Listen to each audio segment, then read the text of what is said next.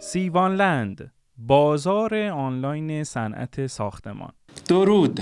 امروز می‌خوایم در مورد بتونریزی فونداسیون صحبت کنیم. بتونریزی فونداسیون شامل چند مرحله است که اولین مرحلهش آرماتور بندیه. بحث آرماتورهای طولی و تقویتی خاموتها سنجاقی ها البته که همپوشانی و محاسبه آور بودن آرماتورها هم مهمه. بحث بعدی یا مرحله بعدی قالب بندی. ما هم می‌تونیم به واسطه قالب های چوبی قالب ها رو ببندیم هم به واسطه قالب های فلزی. البته توی بعضی از پروژه ها بعد از گودبرداری دیواره های خاکی همسایه رو باید حواسمون باشه که پلاستیک بکشیم روشون که آب بتون رو نکشن و خسارت به بار نیارن. مرحله بعدی بتون ریزیه بتون ریزی باید پیوسته پمپاژ بشه.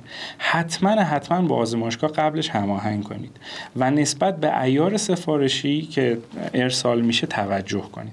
اسلامپ هم مهمه. مرحله آخر متراکم سازیه که توسط کارگر دستگاه ویبراتور تراکم اتفاق میفته و هوای بتون خارج میشه. این چهار مرحله اصلی بتون ریزیه خود بتون از شن و ماسه آب و سیمان تشکیل شده که حدودا 70 75 درصدش شن و ماسه است.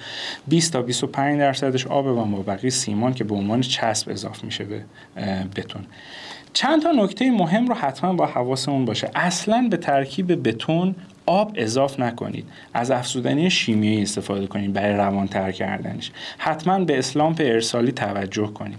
آزمایشگاه حتما باید بیاد نمونه رو برداشت کنه و تست کنه.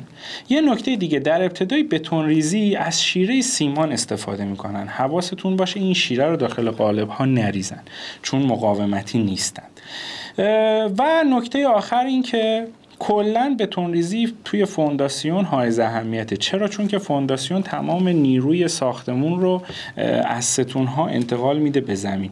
پس حساسیت داشته باشین روش که یک ریزی خوب توی فونداسیون اتفاق بیفته. توی محاسبه حجم هم یه سری فرمول ها وجود دارن که ما متر مکعب بتون درخواستیمون رو باید محاسبه کنیم که از هدر رفت هزینه جلوگیری کنیم. تمام مباحثی که صحبت شد در مورد بتونریزی فونداسیون بود. متشکرم.